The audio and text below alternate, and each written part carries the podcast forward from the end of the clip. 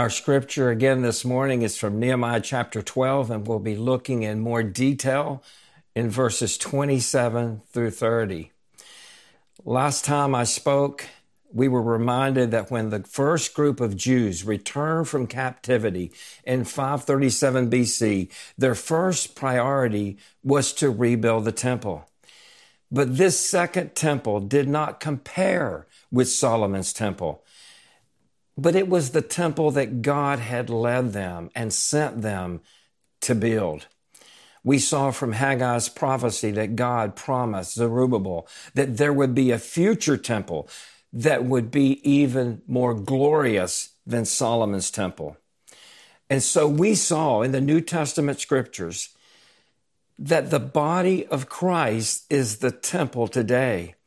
While the Spirit indwells every single believer, the church as a whole, cooperatively, or corporately, I should say, is the temple of God, the temple of the Holy Spirit. We are living stones that collectively make up the temple or the household of God. And we are believer priests offering sacrifices of praise to God. We need to understand that imagery and what it means. Just as the temple took precedence in the life of those returning Jews, the temple, the church, should take precedence in our lives as well. We must love one another, care for one another, be willing to sacrifice for one another, and never do anything to harm God's temple. If we harm even one stone, we're harming the temple of the living God. And I've got to take this opportunity this morning to add to this point, because I didn't get there last week, or two weeks ago, actually. There's another teaching that relates to this. It comes from First Peter chapter two that we looked at briefly last time. Verse four tells us, "And coming to him as a living stone, which has been rejected by men, but is choice and precious in the sight of God." So in verse four, Jesus is a living stone. It's a stone that's been rejected by men, but that stone is precious. It's chosen in the sight of God. In verses six and six through eight, actually, Peter builds on verse four, and he quotes from Isaiah twenty-eight sixteen, proclaiming Christ as not just a living stone, but as a chosen, or the chosen stone, a precious cornerstone. What is a cornerstone? What does that mean that Christ is our cornerstone? Well, a cornerstone was the principal stone. It was placed at the corner of an edifice to guide the workers in their course. Once it was set, it became the basis for determining every measurement in the remaining construction. Every single thing, every stone was aligned to it. Folks, Jesus is our cornerstone. He determines our size, the size of the temple, the church, the shape, the alignment of this new temple. He determines the stones and the number of stones that make up this new covenant temple. So he picks, he chooses, he elects each stone and gives them life. And he's the measurement of righteousness. We are righteous because he is righteous. Remember what Jesus told the Pharisees, "For I tell you, unless your righteousness exceeds that of the scribes and Pharisees, you will never enter the kingdom of heaven." These were considered the most righteous people of that day in the eyes of the people, but they were not righteous before God. We must have the righteousness of Jesus Christ. He is our standard.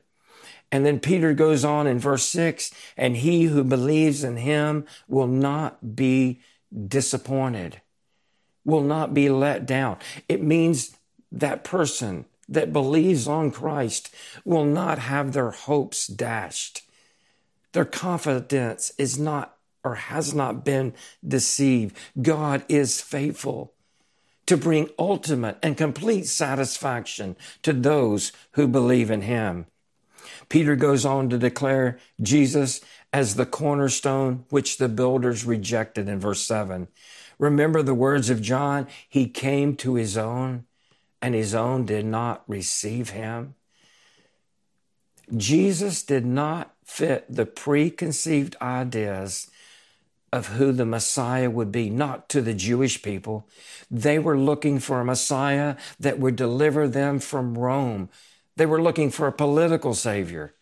They were not looking for a suffering servant, a spiritual savior that would save them from their sins. So Peter calls Christ a stone of stumbling and a rock of offense in verse eight. He was the stone that they the small stone, a stumbling stone that they tripped over, but he was also a massive rock. He was that boulder that crushed them in judgment, and they were crushed in judgment. It happened when the Roman Emperor Titus seized the city of Jerusalem and eventually destroyed it in seventy A D. In Matthew twenty-one forty-four, Jesus had prophesied that this would happen and that the kingdom would be given to another. Folks, Jesus is a living stone. He's the cornerstone, rejected by his own people, but he is precious to those who believe. I could not help but bring that up. I was thinking about the fact this week that our name The name of our church is Cornerstone. By our name, we're proclaiming to the world that Christ is our foundation, our standard, our measurement. Just as a cornerstone determined the measurements and alignment of an edifice or even the Old Testament temple, Christ determines the measurement and alignment of the church. We should seek with all our hearts to align our church with him. We're sort of getting a fresh start right now, as you know. What a more important time to evaluate each of our own selves, that we would be in line with the cornerstone. We need to be careful only to accept living stones into our fellowship, seeking to live righteous lives as he is righteous, seeking obedience to Christ as our cornerstone, as the head of the church. If Christ is not our cornerstone, then we are not the temple of God. May we be the temple of the living God at Cornerstone Church, where Yahweh is worshiped, where he's reverenced and obeyed. Last week, we also briefly looked at the dedication of the wall, the wall that the Jews had completed in just fifty-two days. Even with opposition and hardships, they persevered with the help of God, and they accomplished the task that God had given them to do. We also saw the dedication of the wall and the gates to God. And we mentioned that the wall was significant. It provided protection and security to the city of Jerusalem, the city of God, because this is where the name of Yahweh was known. It's where God's law was kept, where God's testimony dwelt, and where Yahweh was worshiped and feared. We were reminded that while the worship, music, and the dedication was not like that in Persia, likely not like that in Persia, this was a time of celebration, of gladness, and thanksgiving. So it does not matter necessarily how professional or elaborate our music is. Certainly we want to do things to glorify God. But it matters that worship originates from one's heart. And our heart's desire should be to worship and glorify God and God alone. We also discovered that the priests worshiped the Lord through temple service. Two weeks, just two weeks per year. fifty weeks each year they provided for, cared for, and taught their own families. So let's read once again Nehemiah chapter twelve, verse twenty-seven through thirty. Now at the dedication of the wall of Jerusalem, they sought out the Levites from all their places to bring them to Jerusalem so that they might celebrate the dedication with gladness, with hymns of thanksgiving, and with songs to the accompaniment of cymbals, harps, and lyres. So the sons of the singers were assembled from the district around Jerusalem and from the villages of the Netophathites, from Beth Gilgal, and from their fields to Geba and Azavoth. For the singers had built themselves villages around Jerusalem. Now notice verse thirty, the last of that paragraph basically in the text. Verse thirty reads, the priest and the Levites purified themselves. They also purified the people, the gates, and the wall. There's a principle here.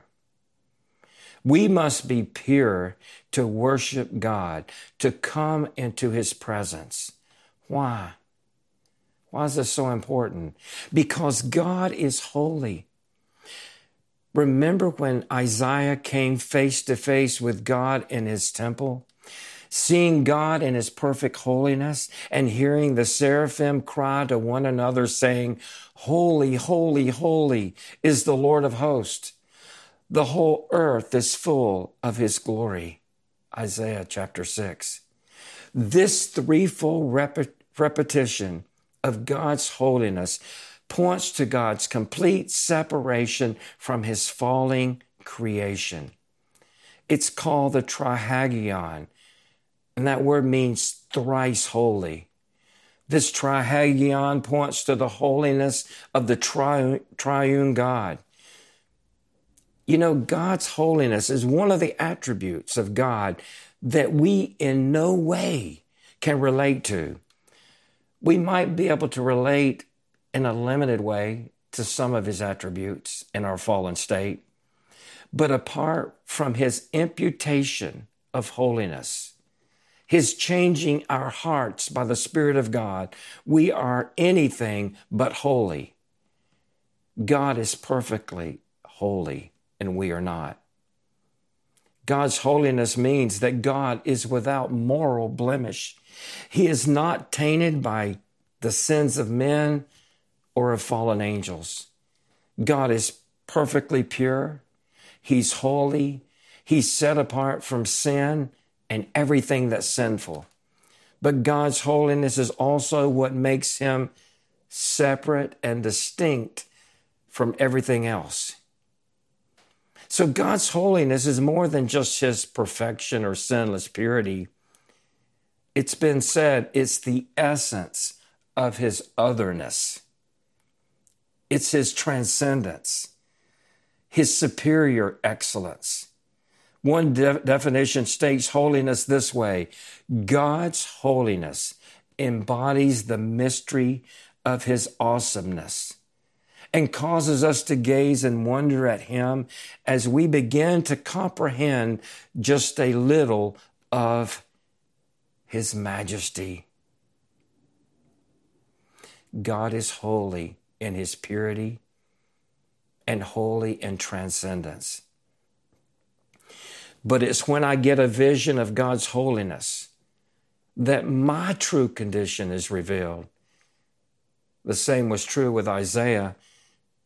When Isaiah saw God in His holiness, it brought him face to face with his own sinful state. Remember his words, "Woe is me, for I'm ruined. For I am a man of unclean lips, and I live amongst a people of unclean lips. For my eyes have seen the King, the Lord of hosts." Folks, it's only when we get a glimpse of God in His holiness that we're able to understand our lack of holiness, our depravity and sinful condition, to understand our own need of God's righteousness. You see, it's a matter of Scripture. of God's truth. We are unable to come before God's presence in our sinful, depraved condition. The scriptures are very clear. The psalmist declared, "If I regard wickedness in my heart, the Lord will not hear." Psalm sixty-six, eighteen. In light of the coming of the suffering servant, Isaiah pleads with Israel to forsake their sins in chapter fifty-nine. And in the first two verses, Isaiah states, "Behold, the Lord's hand is not short that it cannot save, nor his ear dull that it cannot hear." Verse two, "But your iniquities have made a separation between you and your God, and your sins have hidden his face from you so that he does not hear." The problem's not with God or his ability. Isaiah points it out very clearly. The problem is with man. It's man's sin that separates from us from God. This is found throughout Scripture. Sin causes separation. Remember Adam and Eve eating from the tree of the knowledge of good and evil, and God saying, "In the day that you eat thereof, you will surely die." Have you ever really contemplated or meditated on the concept, the meaning, and the consequences of death? Death always results in separation. The very moment, the instant that Adam and Eve ate from that tree, they died spiritually. It meant separation from God's favor. It was the death of a relationship. And because of their sin, every descendant of Adam and Eve that's ever lived is born dead to God, at enmity with God. We also know that Adam and Eve's sin would eventually result in their physical death, that separation from our physical bodies. Death of our body. And every descendant of Adam and Eve, apart from the resurrection, or apart from the Lord's coming, I should say, will die physically, every single one of us. But in Scripture, we also find another kind of death. It's called eternal death. And every person who dies physically, yet in their sins, experiences eternal death.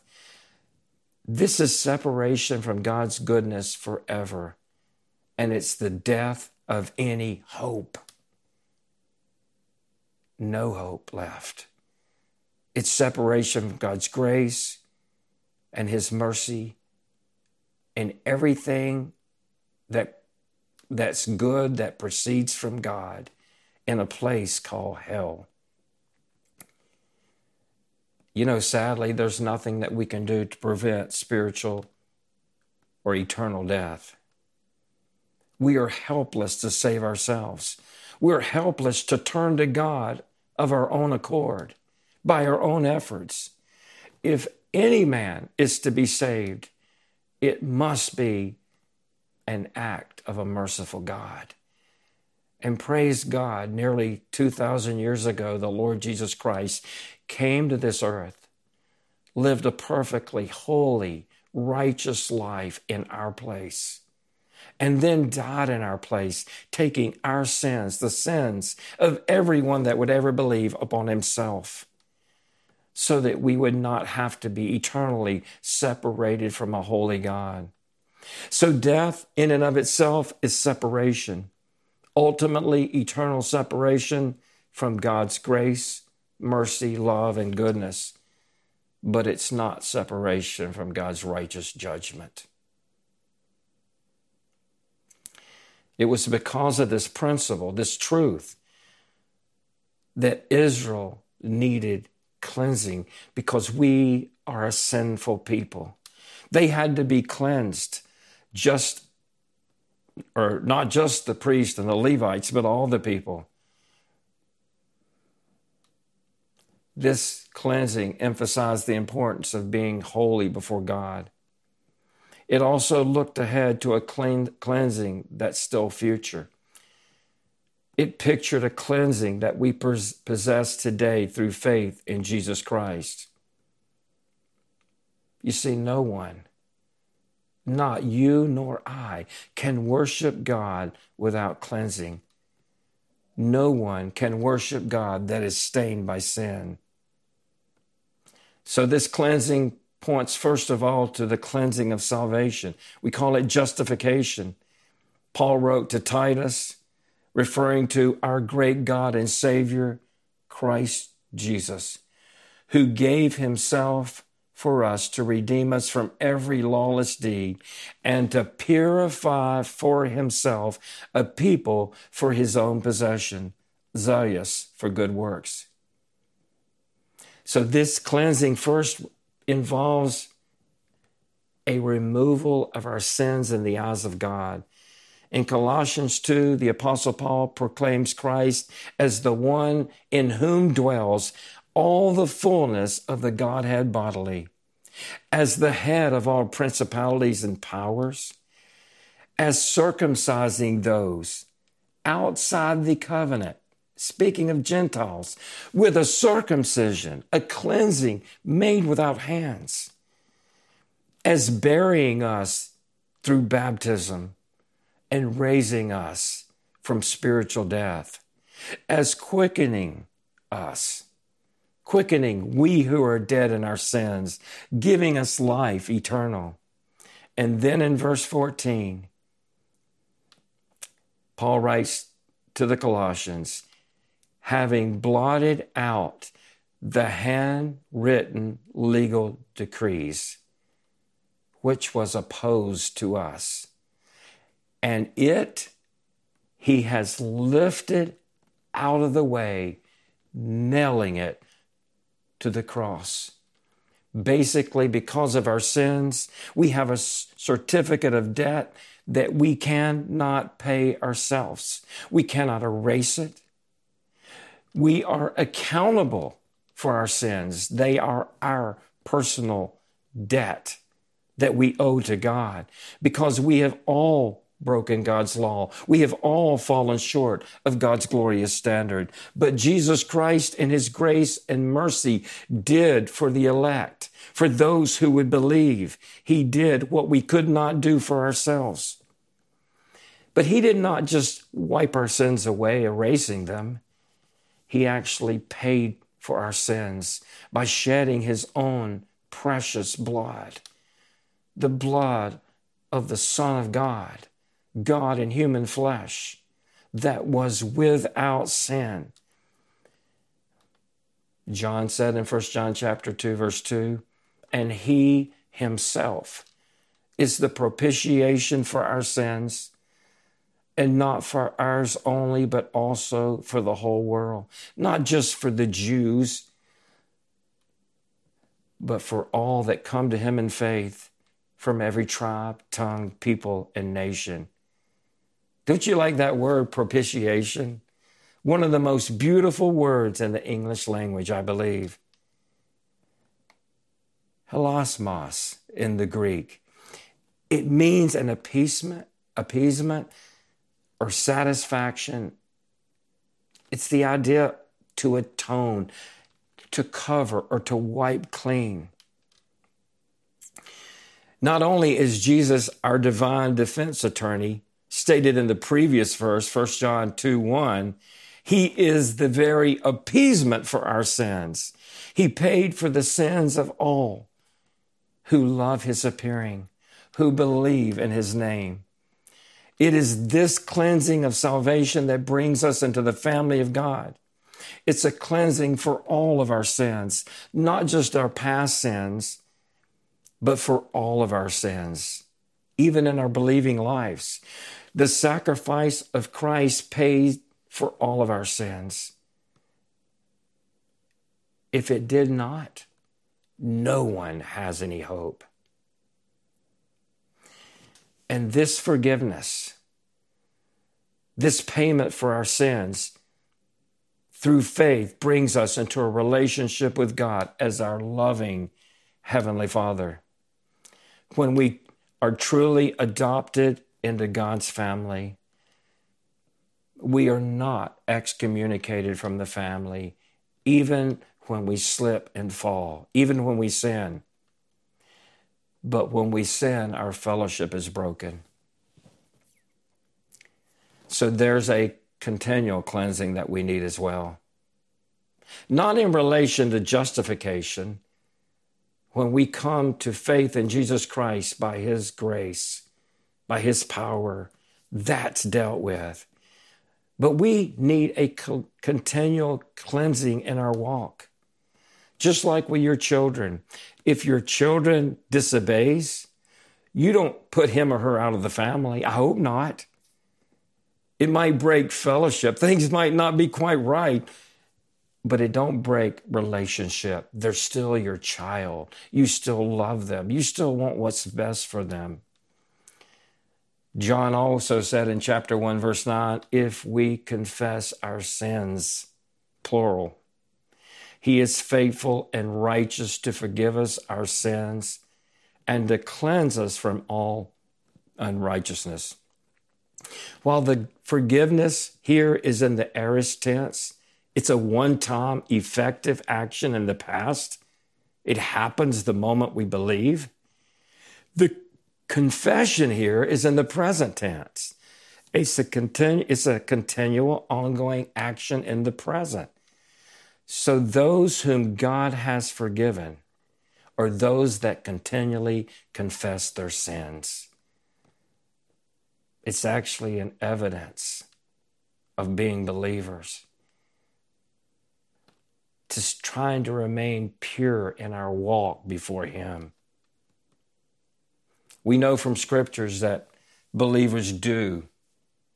They can and do sin. However, it does not affect our relationship with God. We're still his children. It only affects our fellowship on a temporary basis. So this is the cleansing, I believe, that we see in Nehemiah. At least the principles found there. At the dedication of the wall in verse thirty, the priest and the Levites purified themselves. They also purified the people, the gates, and the walls. It pointed to the cleansing that we need.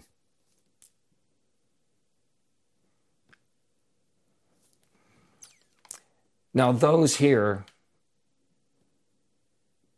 who believed in God were just like Abraham. Abraham believed God, and it was credited to him for righteousness. So they had imputed righteousness already. It was based on the work of the coming Messiah. But they still needed a daily cleansing. They needed the impurities of daily life taken away. Remember what Jesus said to Simon Peter when Jesus was washing the disciples' feet in John thirteen? Simon Peter said to him, Lord, then wash not only my feet, but also my hands and my head. But notice what Jesus said. He who has bathed needs only to wash his feet, but is completely clean, and you are not clean, and you are clean, excuse me, but not all of you. And he's speaking there of Judas. When we face trials in this life, we're reminded of walking close to our Savior. We're reminded of how important that is. Our lives should be lives of worship. We do not have some wall or physical temple that needs to be dedicated to the Lord, but we should commit ourselves individually and our church, the temple of God, to the Lord. And that begins with purification. It begins with cleansing. Because of this coronavirus, we're in uncertain times. You know, four weeks ago, I don't know about you, but I would have not believed where we would be at today, how things have changed. And even now, we don't know what the future holds. We've got hopes. We're praying to a particular end, but we don't know what the future holds. But listen to the statement. We don't know what the future holds, but we know the one that holds the future in his hands. and that's all that matters. If we know him, folks, if Jesus is our cornerstone, both individually and certainly as a church, that's the teaching in the New Testament. We can face any struggle. We can face difficulties. Many, many believers throughout church history have faced death and stood tall by God's power, even in the face of death, because their hope was in Christ, the living stone, the one that gives life, that gives us hope, that purifies us. So may today, because of the purity that we have in Jesus Christ, that imputed righteousness, may we cleanse ourselves from the everyday struggles, the failures, the sins, the stresses, the temptation to worry. May we cleanse ourselves from every impurity and dedicate ourselves, our futures, to the one that holds the future in his hand. Folks, Jesus is the cornerstone. He's our foundation. He is our confidence. And no matter what the world brings our way, he is our hope. Let's go to the Lord in a word of prayer. Father, thank you, God. Thank you for who you are. Lord, you indeed are holy and righteous, and we have none of that apart from you. But God, by your grace, because you're that living stone, the cornerstone that sets the measurements and alignment of the church, you have brought us into your temple, the temple of God. You have taken hearts of stone and made them hearts of flesh. You have made us living stones that make up your temple. And may your temple be to your praise and to your glory. May we at Cornerstone Church be a temple where you are worshiped and you are exalted. And God, lives are changed. People are saved and discipled and come into an intimate walk with you. May we be holy before you. May the world see Cornerstone Church as a place where Yahweh dwells by your Spirit. Lord, Lord, be with us in these coming days. Give us wisdom. Give us strength. Help us to trust you, the one that holds the future in your hands. And we will give you the praise for all that you do, God, and all that you are. In Jesus' name, amen.